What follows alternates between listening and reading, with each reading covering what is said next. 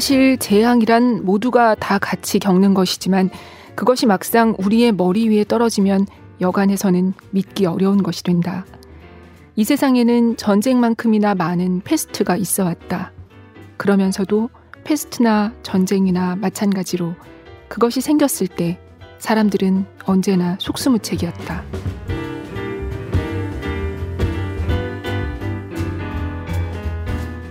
안녕하세요. 2020년 2월 23일 일요일 북적북적입니다. 저는 조지영 기자입니다. 오늘 북적북적에서 함께 읽을 책은 알베르 까뮈의 패스트입니다. 전염병이 유행할 때면 다시 꺼내보게 되는 책이죠. 설명이 필요 없는 이 유명한 책을 굳이 이번 주에 북적북적에서 소개하는 이유이기도 하고요. 오늘은 민음사에서 나온 패스트를 갖고 왔어요. 낭독을 허락해 주신 김화영 번역가님과 민음사에 감사드리면서 현실 같은, 어쩌면 우한보다 이 소설 속 도시 오랑의 상황이 더 나은 거 아닌가 싶기까지 한데요. 작품의 배경은 1940년대 오랑이라는 도시예요. 오랑은 인구 20만 정도의 도청 소재지인데 이 도시는 바다 근처지만 만을 등지고 있어서 바다를 바라볼 수 없기 때문에 일부러 찾아가야 바다를 볼 수 있는 도시. 특색이라고는 없는 곳. 병을 앓는 사람은 아주 외로운 메마른 고장으로 묘사돼 있습니다. 소설은 4월 16일 의사 베르나르 리유가 진찰실을 나서다가 계단에서 죽어있는 쥐 한 마리를 목격하는 장면에서 시작해요. 리유는 건물 수의에게 쥐 얘기를 하지만 수의는 대수롭지 않게 생각합니다. 그런데 간단한 문제가 아니었어요.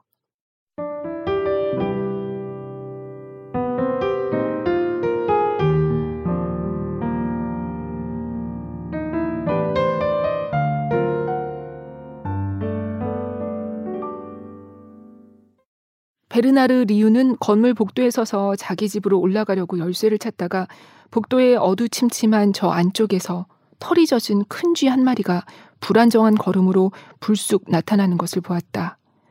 그 짐승은 멈춰서서 몸의 균형을 잡는 듯 하더니 의사를 향해 달려오다가 또다시 멈춰섰고 작게 소리를 내지르며 제자리에서 한 바퀴 돌다가 마침내는 빠끔히 벌린 주둥이에서 피를 토하면서 쓰러져 버렸다. 의사는 한동안 그 광경을 바라보다가 자기 집으로 올라갔다. 그가 생각하는 것은 쥐가 아니었다. 쥐가 피를 토하고 죽었다는 것이 아무래도 마음에 걸렸던 것이다.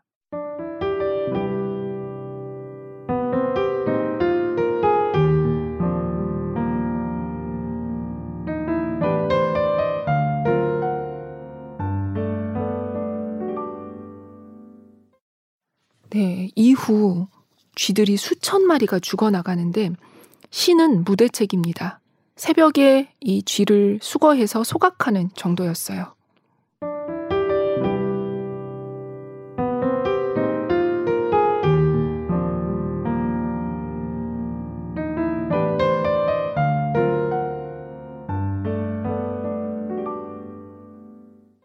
그 후 며칠이 지나자 사태는 점점 더 심각해졌다. 죽은 쥐들의 수는 날로 늘어만 갔고 그 수집의 양은 매일 아침 더욱 많아졌다. 나흘째 되는 날부터 쥐들은 떼를 지어서 거리에 나와 죽었다. 집안의 구석진 곳으로부터, 지하실로부터, 지하 창고로부터, 수채구멍으로부터 쥐들은 떼를 지어 비틀거리면서 기어나와 햇빛을 보면 어지러운지 휘청거리고 제자리에서 매물 돌다가 사람들 곁에 와서 죽어버렸다.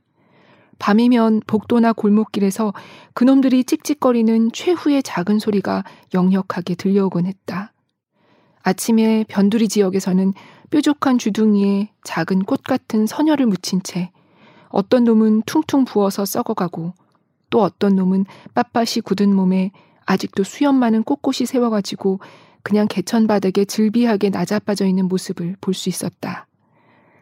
시내에서조차도 층계참이나 안마당에 무더기무더기로 사람 눈에 띄는 것이었다. 그것들은 또 행정관서의 홀에서, 학교의 체육관에서, 때로는 카페의 테라스에서 한 마리씩 따로따로 죽어있기도 했다. 시민들은 시내의 가장 왕래가 많은 장소에서 그것들이 나타나는 것을 보고는 질색을 하곤 했다.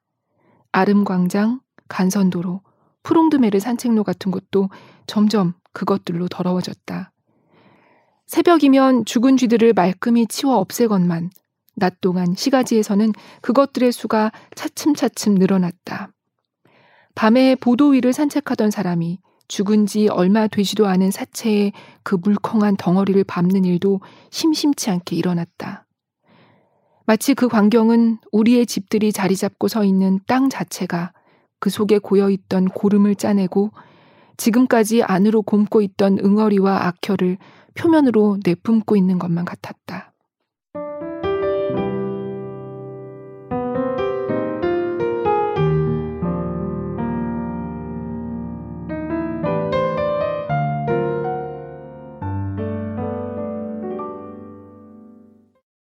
네, 그리고 다음 차례는 사람이었어요.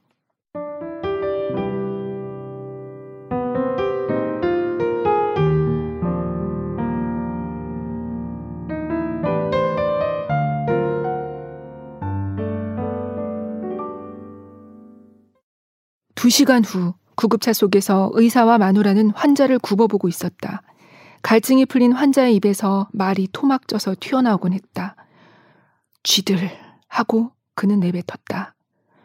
푸르죽죽해진 입술은 촛농 같았고 눈꺼풀은 무겁게 아래로 처지고 숨은 단속적으로 짧아지고 멍울의 통증 때문에 사지가 찢기는 듯하고 자기 몸 위로 이불을 끌어덮고 싶어하는 듯 아니면 땅속 저 깊은 곳에서 무엇인가가 그를 끊임없이 불러대기라도 하는 듯 수인은 자리 속 깊이 몸을 쪼그리고 그 어떤 보이지 않는 무게에 짓눌려 숨막혀 하는 것 같았다. 마누라가 울고 있었다. 이제 그럼 가망이 없는 건가요, 선생님? 죽었습니다. 하고 리유가 말했다.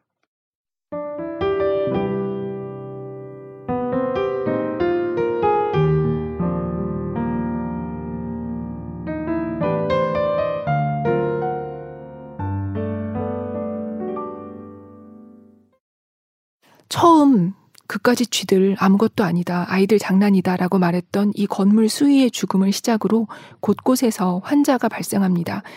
베르나르 리유를 비롯해 의사들은 이 병이 패스트라고 직감하죠.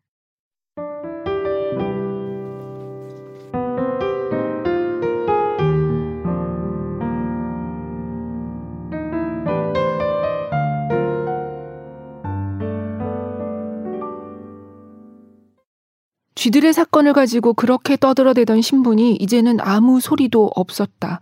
쥐들은 눈에 띄는 거리에 나와 죽었지만 사람들은 방 안에서 죽기 때문이었다. 그런데 신문은 오직 거리에서 일어나는 일에만 관심이 있었다. 그러나 도청과 시청에서는 의문을 느끼기 시작했다.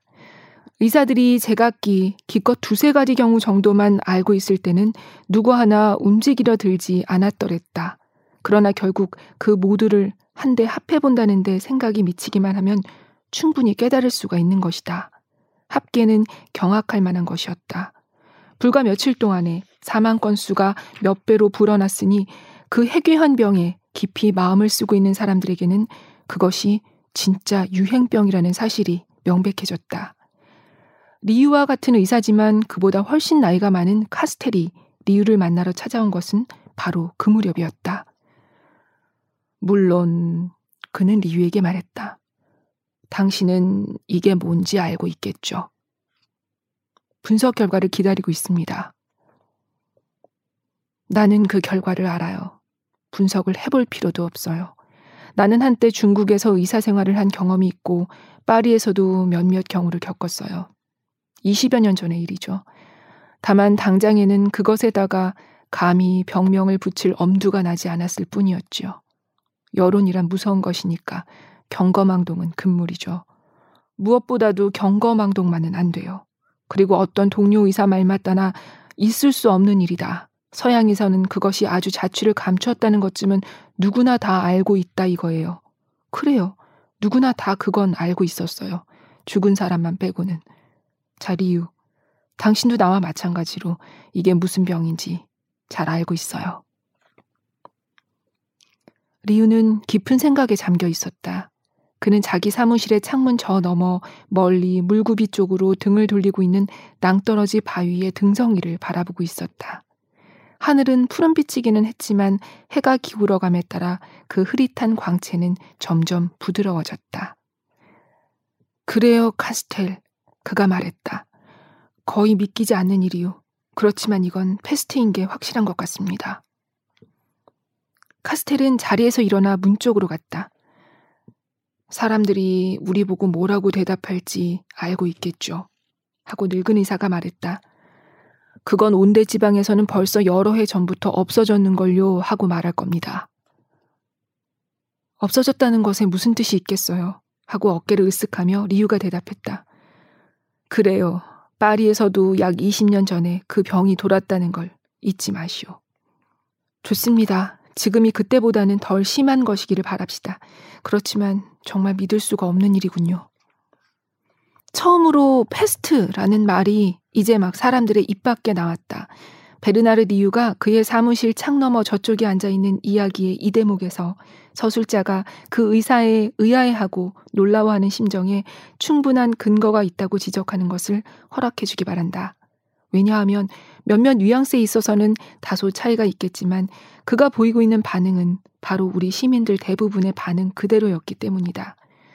사실 재앙이란 모두가 다 같이 겪는 것이지만 그것이 막상 우리의 머리 위에 떨어지면 여간에서는 믿기 어려운 것이 된다.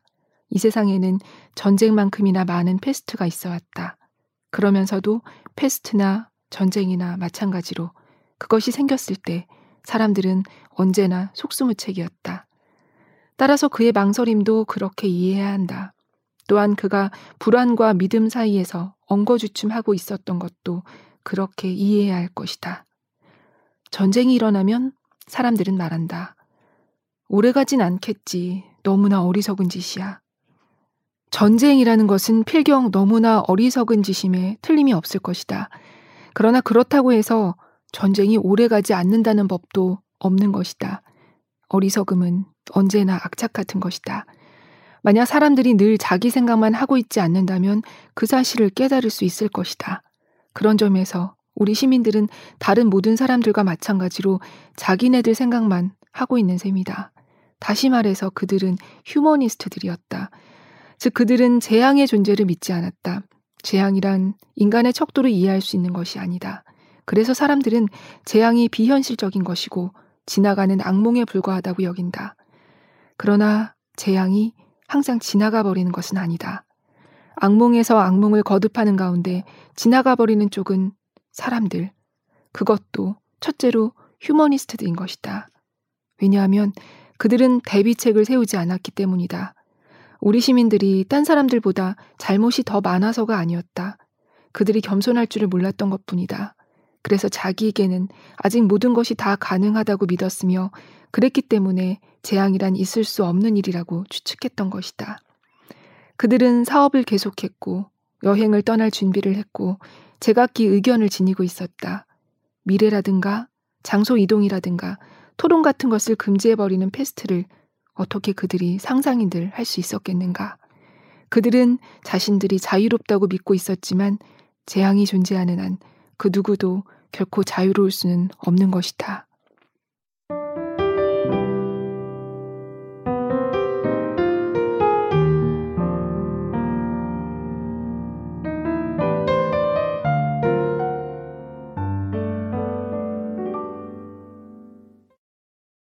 네, 하지만 도청에서는 뾰족한 지침을 내리지 않고 있고 이 의사 리유의 고뇌가 깊어집니다.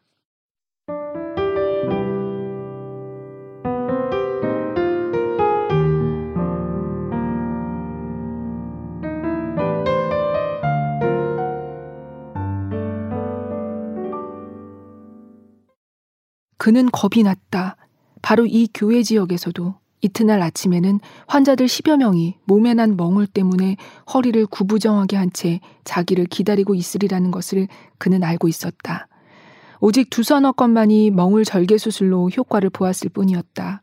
그러나 대다수의 사람들에겐 입원 지시가 내려질 것인데 가난뱅이들에게 입원이 무엇을 의미하는지 그는 잘 알았다. 의사들의 실험 재료가 되기는 싫어요 라고 어떤 환자의 아내가 그에게 말한 적이 있었다. 그 환자는 의사들의 실험 재료가 된 것이 아니라 죽어가고 있었을 뿐이다. 사태에 대비해 세운 대책들이 불충분하다는 것은 보나마나 아주 뻔한 일이었다. 특수시설을 갖춘 병실들이란 것이 어떤 것인지 리우는 잘 알고 있었다. 부랴부랴 다른 입원 환자들을 옮긴 다음 창문들을 밀폐하고 주위에 위생 차단선을 쳐놓은 병동 2개가 고작이었다. 유행병이 제풀에 그치지 않는 한 당국이 생각해낸 조치들로 다스려질 일이 아니었다. 그런데도 저녁에 나온 공식 발표는 여전히 낙관적이었다. 이튿날 랑스도크 통신은 도청 당국의 조치들이 평온한 가운데 시달됐으며 이미 환자들 30여 명이 발병 신고를 해왔다고 보도했다. 카스텔이 리유에게 전화를 걸어왔다. 본관 병동에는 병상이 몇 개나 되나요? 80개입니다. 시내에는 환자가 물론 30명 이상이겠죠. 겁이 나서 신고를 하지 않는 사람들이 있겠고 나머지 대부분이 그렇듯이 그럴 겨를이 없는 사람들이 있겠지요. 사망자를 매장하는 문제에는 신경을 쓰고 있나요? 아니요. 내가 리샤르에게 전화를 했어요. 말만 하고 있을 게 아니라 완전한 조치가 필요하며 유행병을 차단할 수 있는 진짜 방벽을 치든가 아주 그만두든가 해야 한다고 말입니다. 그랬더니 뭘 합디까? 자기는 권한이 없다고 하더군요. 내 생각에는 점점 심해질 것 같아요. 과연 사흘 만에 병동 2개가 가득 차버렸다. 리샤르는 당국이 어느 학교를 접수해서 보조병원으로 개조할 것 같다고 했다. 리우는 백신이 도착하기를 기다리면서 멍울 수술을 하고 있었다. 카스텔은 옛날에 보던 책들을 다시 꺼내 펼쳐보기도 했고 도서관에 가서 오랫동안 처박혀 있기도 했다. 쥐들은 패스트 또는 그와 대단히 흡사한 병으로 죽었습니다. 하고 그는 결론을 내리는 것이었다. 그 쥐들은 수만 마리의 벼룩을 퍼뜨려 놓아서 제때 그걸 막지 않는다면 그 벼룩들이 기하급수적으로 병을 전염시킬 것입니다.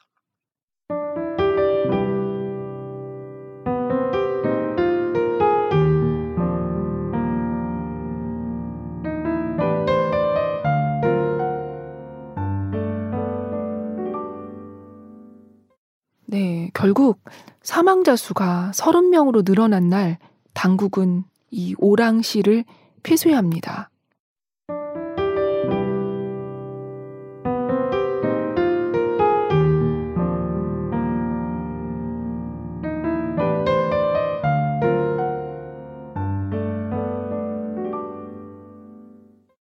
그때부터 패스트는 우리들 전체의 문제가 되었다고 말할 수가 있다. 그때까지는 그 이상한 사건들이 빚어놓은 놀라움과 불안에도 불구하고 시민들은 각자가 평소와 마찬가지로 맡은 자리에서 그럭저럭 일을 계속하고 있었다. 그리고 아마도 그 상태는 그대로 이어질 것이었다. 그러나 시의 문들이 폐쇄되자 그들은 모두 같은 도간에 든 쥐가 되었으며 거기에 그냥 적응하지 않을 수 없었다. 그래서 가령 사랑하는 사람과의 이별 같은 개인적인 감정도 처음 몇 주일부터 당장 모든 사람들 전체의 감정이 됐고 공포심이 가세하면서 저 오랜 귀양살이 시절에 주된 고통거리가 되었다. 시의 문을 폐쇄함으로써 생긴 아주 중요한 결과들 중 하나는 아무런 마음의 준비도 없이 당한 사람들이 맞이할 돌발적인 이별이었다. 어머니들과 자식들, 부부들, 애인들, 며칠 전에 그저 잠깐 동안만의 이별이거니 하고 생각하면서 우리 도시의 역 플랫폼에서 몇 마디 당부를 일러주고는 서로 키스를 주고받았으며 며칠 혹은 몇 주일 후에는 다시 보게 되리라고 확신한 채 저 어리석은 인간적 믿음에 사로잡힌 나머지 그 작별로 말미암아 평소에 마음을 사로잡던 근심들도 잠시 잊었던 그들은 단번에 호소할 길도 없이 멀리 떨어진 채 만나거나 소식을 주고받을 수도 없이 헤어지고 말았던 것이다. 왜냐하면 폐쇄는 도청의 명령이 공표되기 몇 시간 전에 실시됐고 당연한 일이지만 특수한 경우를 참작하는 것은 불가능했기 때문이다. 말하자면 이 질병의 무지막지한 침범은 그 첫 결과로서 우리 시민들을 마치 사적인 감정 같은 것은 느끼지 않는 사람처럼 행동할 수밖에 없도록 만들어 놓은 것이다. 명령이 실시된 날 처음 몇 시간 동안 도청은 진정인들 무리로 골치를 앓았다. 그들은 전화로 혹은 계원들을 찾아와서 한결같이 절실하고 또 동시에 한결같이 거절할 수 없는 사정들을 호소하는 것이었다. 사실 우리가 타협의 여지가 없는 형편에 놓여 있으며 타협이라든가 특전이라든가 예외라든가 하는 말이 더 이상 의미를 지니지 못하게 되어버렸다는 사실을 납득하기까지는 여러 날이 걸렸다.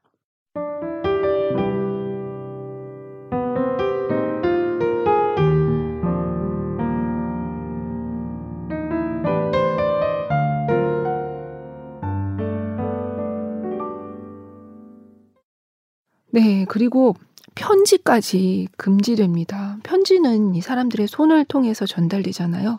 그래서 사람들은 결국 전보를 치게 돼요. 그러다 보니까 굉장히 다양한 인간의 이 마음들이 결국 그 전보의 상투적인 문구로 축소되는 경향을 보이게 됩니다. 네, 이렇게 도시 폐쇄로 패스트가 우리 모두의 문제가 된 가운데 오늘 읽어드리지 못하는 부분 중에 이런 문장이 있어요. 무시무시한 불행은 오래 끌기 때문에 오히려 단조로운 것이다. 그리고 또 이런 문장도 있습니다. 패스트는 무엇보다도 용의주도하고 빈틈없으며 그 기능이 순조로운 하나의 행정사무였다.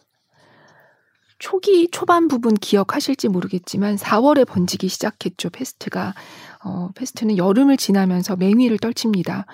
무덤이 모자라서 구덩이를 팠고 처음에는 남녀를 구분해 묻던 구덩이가 그냥 큰 하나의 구덩이가 되고 이런 과정도 소설에는 자세히 그려져 있습니다. 우리의 주인물인 리유도 진료소에서 진료보고 왕진하고 패스트에서 최전선에서 싸우고 있지만 차츰 무력감을 느낍니다.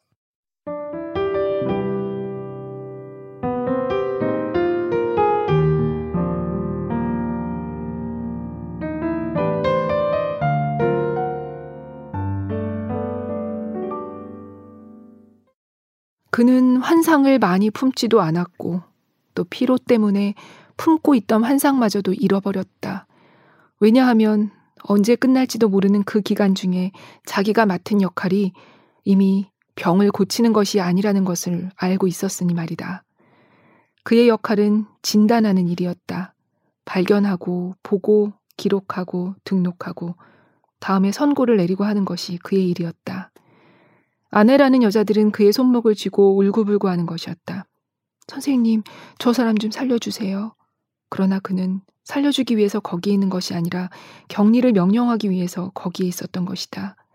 그때 사람들의 얼굴에서 읽을 수 있는 그 증오심이 무슨 소용이란 말이냐.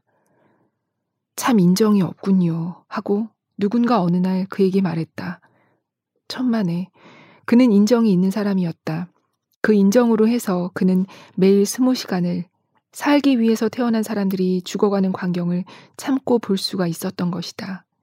그 인정으로 해서 그는 매일 같은 일을 다시 시작할 수가 있는 것이었다. 이제 그에게는 꼭 그만큼의 인정밖에는 남은 것이 없었던 것이다. 그러니 그 정도의 인정이 어떻게 사람을 살려주기에 충분할 수 있겠는가?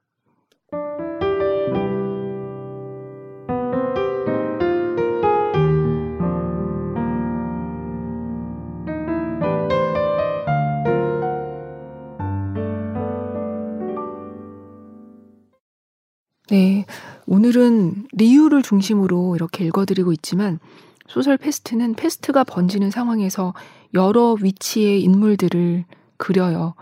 그들 각자의 시선에서 쓰기도 하고 관찰자적 입장에서 쓰기도 하는데요. 지금까지 들으신 의사 리유를 비롯해서 성직자, 또 패스트로 체포를 피하게 된 범죄자, 리유를 도우며 자원봉사대를 조직하는 사람, 또 말단 공무원이지만 끝까지 삶의 의미를 찾으려 하는 인물, 격리된 가족들의 애타는 마음, 그 와중에도 하루를 어떻게든 길게 끌어보려고 저녁이면 카페나 술집, 거리에 모이는 사람들, 다양한 사람들이 나옵니다. 그 점이 이 책과 전염병을 다룬 다른 소설들의 차이가 아닐까 싶기도 한데요.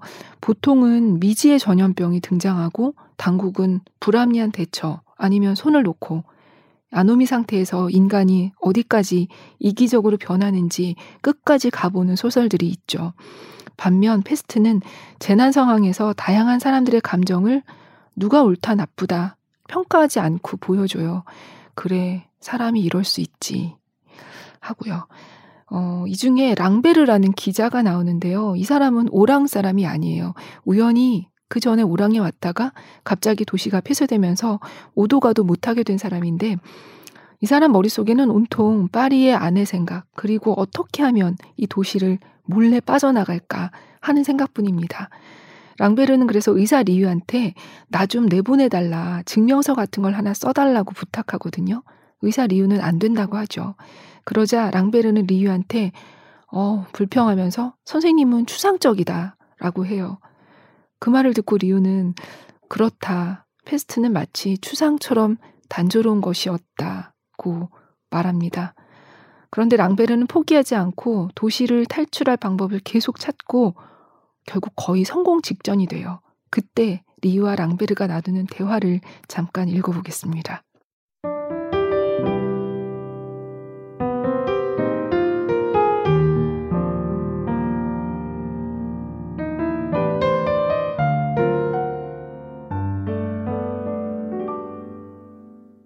오늘 아침에 오통 씨가 나보고 당신에 관해서 이야기를 하더군요.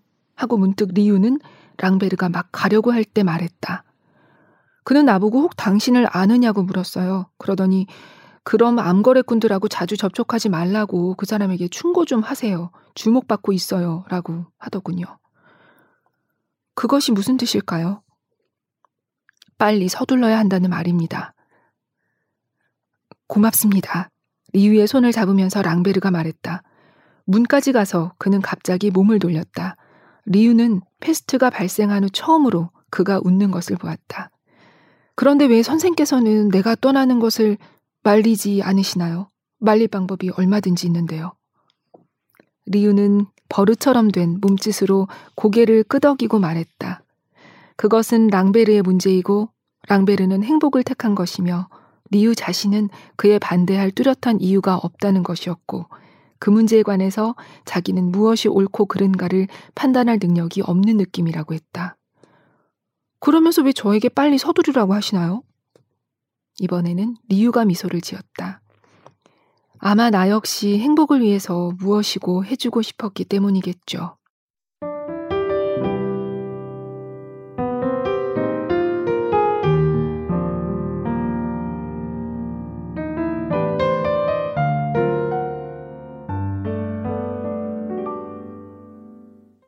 네, 자신과 생각은 다르지만 리유는 랑베르가 행복을 찾는 걸 이해하고 그 노력을 굳이 막지는 않습니다. 그래서였을까요? 탈출 성공을 앞두고 랑베르는 돌연 다른 결정을 내립니다.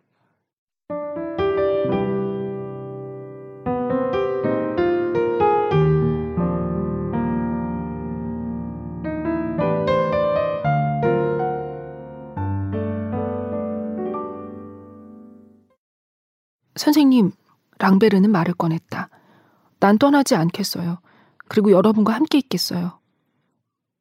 타루는 아무 반응도 보이지 않았다. 그는 여전히 운전을 하고 있었다. 리유는 피로에서 벗어날 수가 없는 것 같았다. 그럼 부인은요? 하고 그는 나지막한 목소리로 물었다. 랑베르는 다시 한번 생각해봤는데 자기 생각에 변함은 없지만 그래도 자기가 이곳을 떠난다면 부끄러운 마음을 지울 수 없을 것 같다고 말했다. 그렇게 되면 남겨두고 온 그 여자를 사랑하는 것도 거북해지리라는 것이었다. 그러나 리유는 몸을 일으켜 세워 앉으며 무뚝뚝한 목소리로 그것은 어리석은 일이다. 행복을 택하는 것이 부끄러울 게 무엇이냐고 말했다. 그렇습니다. 랑베르가 말했다. 그러나 혼자만 행복하다는 것은 부끄러운 일이죠. 그때까지 한마디도 없던 타루가 고개도 돌리지 않고 만약 랑베르가 남들과 불행을 같이 나눌 생각이라면 행복을 위한 시간은 결코 못 얻고 말 것이니 어느 한쪽을 택해야 한다는 것을 지적했다.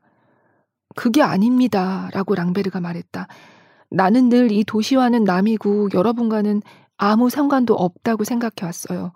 그러나 이제 볼 대로 다 보고 나니 내가 원하건 원하지 않건 간에 나도 이곳 사람이란 것을 알겠어요. 이 사건은 우리들 모두에게 관련된 것입니다.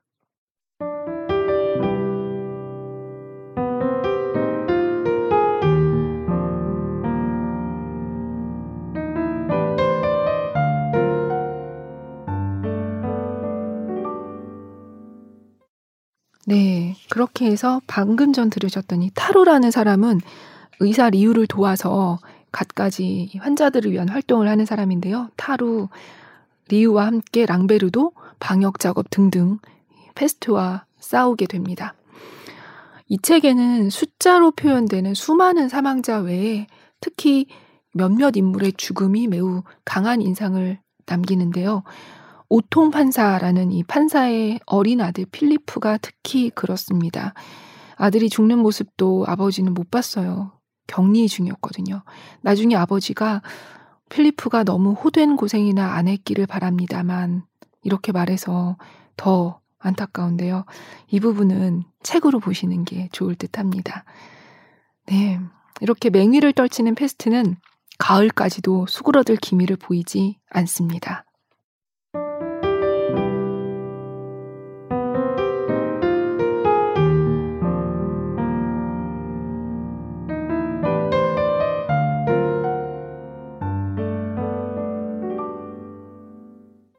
그래도 시간이 경과하면서 자연적으로 식량 보급이 어려운 지경에 이름에 따라 이외에도 여러 가지 불안한 문제점들이 있었다. 게다가 투기가 성행해서 일반 시장에 부족한 가장 기묘한 생활 필수품들이 터무니없는 가격으로 팔렸다. 그래서 빈곤한 가정은 무척 괴로운 처지에 놓였지만 반면에 부유한 가정들은 부족한 것이라곤 거의 없었다. 패스트가 그 역할에서 보여준 것 같은 효과적 공평성으로 말미암아 시민들 사이에 평등이 강화될 수도 있었을 텐데 패스트는 저마다의 이기심을 발동시킴으로써 오히려 인간의 마음속에다 불공평의 감정만 심화한 것이었다. 물론 죽음이라는 완전 무결한 평등만은 남아있었지만 그런 평등은 아무도 원하지 않았다. 그리하여 이처럼 굶주림에 시달리는 빈곤한 사람들은 전보다 더한 향수에 젖어 생활이 자유롭고 빵이 비싸지 않은 이웃 도시들과 시골들을 그리워했다. 물론 논리에 맞지 않는 이야기지만 자기들에게 식량을 충분히 공급해주지 못할 바엔 차라리 자기들을 떠날 수 있게 해줘야 할 것이 아니냐는 것이 그들의 심정이었다. 그래서 마침내 하나의 구호가 생기고 퍼져서 때로는 그것을 벽에 나부치기도 했고 때로는 지사가 지나가는 길에서 외치기도 했다. 빵을 달라. 그렇지 않으면 공기를 달라. 이 풍자적인 문구는 몇몇 데모의 단서가 되었는데 데모는 곧 진압됐지만 그 심각성은 누가 보아도 부정할 수 없는 것이었다. 물론 신문들은 그들에게 내려진 절대적인 낙관론의 수칙에 순종하고 있었다. 신문을 보면 현 상황의 현저한 특징은 시민들이 보여준 냉철과 침착의 감동적인 모범이었다. 하지만 꽉 막혀있는 듯한 도시에서 그리고 무엇이고 비밀인 채로 유지될 수 없는 그 도시에서 아무도 공동체가 보여주고 있는 모범 따위에 속는 사람은 없었다. 그리고 문제가 된 그 냉철이나 침착이라는 것에 대해서 정확한 윤곽을 파악하자면 당국에서 마련한 예방격리소나 격리수용소 중 한 군데에 들어가 보는 것으로 충분했다.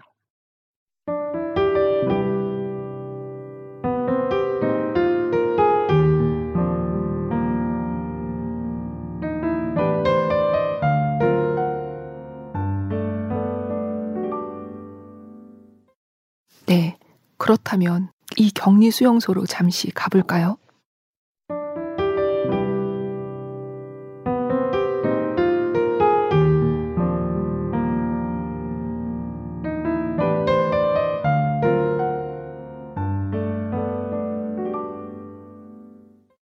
마침내 그들은 운동장에 들어갔다. 관람석은 사람들로 꽉 차 있었다. 그러나 운동장은 수백 개의 붉은 천막으로 뒤덮여 있었고 그 속에 있는 침구라든지 보따리 같은 것이 멀리서도 보였다. 관람석은 몹시 덥거나 비가 오는 날에 수용자들이 그곳으로 피신할 수 있도록 그대로 두었다. 다만 해가 지면 그들은 천막 속으로 되돌아가야만 했다. 관람석 아래에는 새로 설치한 샤워실이나 예전에 선수용 탈의실을 개조한 사무실 그리고 병실들이 있었다. 수용자의 대부분은 관람석에 모여 있었다. 다른 사람들은 터치라인 근처를 서성거리고 있었다. 몇몇 사람들은 자기네 천막 입구에 쭈그리고 앉아 멍한 시선으로 두리번거리고 있었다. 관람석에는 많은 사람들이 무언가를 기다리듯 털썩 주저앉아 있었다. 저 사람들은 낮에는 뭘 하나요? 하고 타루가 랑베르에게 물어보았다. 아무것도 안 하죠. 사실 거의 전부가 두 팔을 축 늘어뜨리고 앉아 빈손을 흔들고 있었다. 그 거대한 인간 집단은 신기하리만큼 조용했다. 처음 며칠 동안은 글쎄 서로의 말소리도 안 들릴 지경이었지요. 하고 랑베르가 말했다. 그런데 날이 갈수록 점점 말수가 적어지더군요.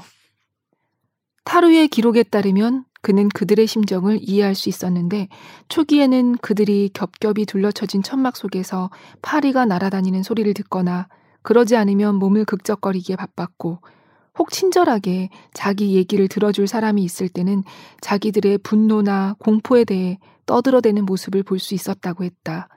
그러나 수용소가 초만원을 이루게 된 후부터는 친절하게 말을 들어줄 사람이 점점 적어졌다. 그래서 결국은 입을 다물고 서로를 경계할 수밖에 없었다. 사실 거기에서는 경계심 같은 것이 잿빛으로 빛나는 하늘로부터 붉은 천막 위로 쏟아져 내리고 있었다. 그렇다. 그들은 모두가 경계하는 표정이었다. 강제로 타인과 격리된 사람들이기 때문에 전혀 이유가 없는 것도 아니었다. 그래서 그들은 스스로 이유를 찾고는 두려워하는 사람의 얼굴이 되었다. 타루가 본 사람들은 하나같이 흐린 눈빛을 하고 있었으며 모두 자기들의 생활을 이루었던 것들에서 격리된 이별의 슬픔 때문에 고민하고 있었다. 그렇다고 해서 항상 죽음만을 생각하고 있을 수는 없었기 때문에 그들은 아무런 생각도 안 하는 것이었다. 그들은 휴가 중이었다. 그러나 가장 나쁜 것은 타루는 이렇게 쓰고 있다. 그것은 그들이 잊힌 사람들이라는 사실과 그들 역시 그것을 알고 있다는 사실이다.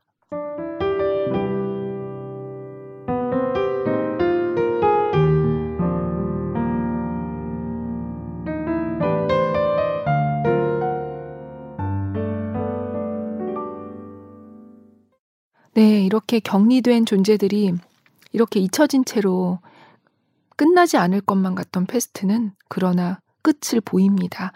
4월에 번지기 시작해서 이듬해 2월 도시 봉쇄가 해제되면서 끝이 납니다. 2월의 어느 화창한 날 시의 문들이 열려요.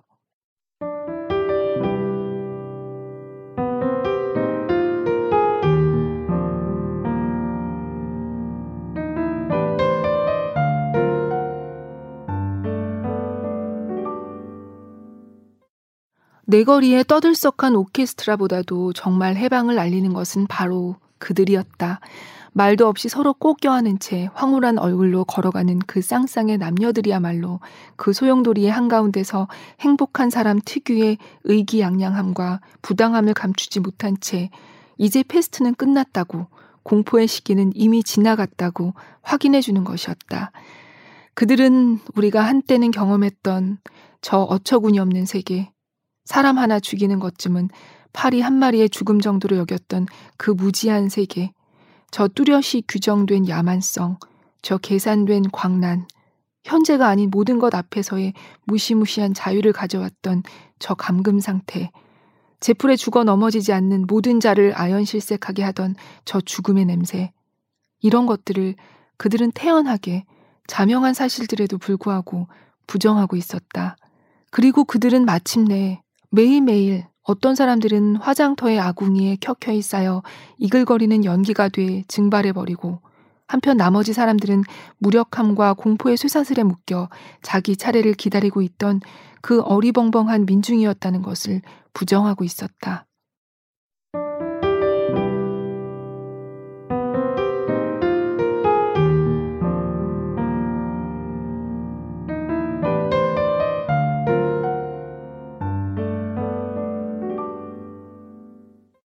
이렇게 다 잊게 되는 걸까요? 금세?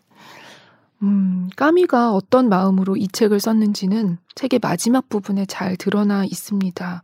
원래 여기 한 문장만 읽으려고 했는데 아무래도 한 페이지를 읽어드려야 할 것 같아요.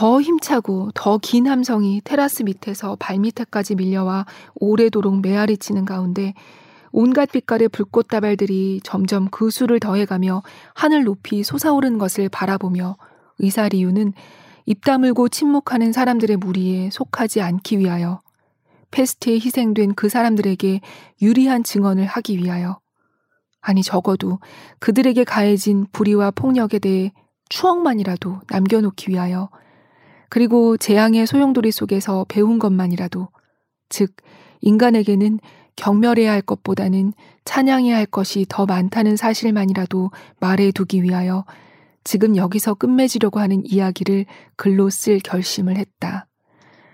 그러나 그래도 그는 이 연대기가 결정적인 승리의 기록일 수는 없다는 것을 알고 있었다. 이 기록은 다만 공포와 그 공포가 지니고 있는 악착 같은 무기에 대항해 수행해 나가야 했던 것, 그리고 성자가 될 수도 없고 재앙을 용납할 수도 없기에 그 대신 의사가 되겠다고 노력하는 모든 사람들이 그들의 개인적인 고통에도 불구하고 아직도 수행해 나가야 할 것에 대한 증언일 뿐이다. 시내에서 올라오는 환희의 외침소리에 귀를 기울이면서 리우는 그런 환희가 항상 위협을 받고 있다는 사실을 상기하고 있었다. 왜냐하면 그는 그 기쁨에 들떠있는 군중이 모르는 사실, 즉 페스트균은 결코 죽거나 소멸하지 않으며 그 균은 수십 년간 가구나 옷가지들 속에서 잠자고 있을 수 있고, 방이나 지하실이나 트렁크나 손수건이나 낡은 서류 같은 것들 속에서 꾸준히 살아남아 있다가 아마 언젠가는 인간들에게 불행과 교훈을 가져다 주기 위해서 또다시 저 쥐들을 흔들어 깨워서 어느 행복한 도시로 그것들을 몰아넣어 거기서 죽게 할 날이 온다는 것을 알고 있었기 때문이다.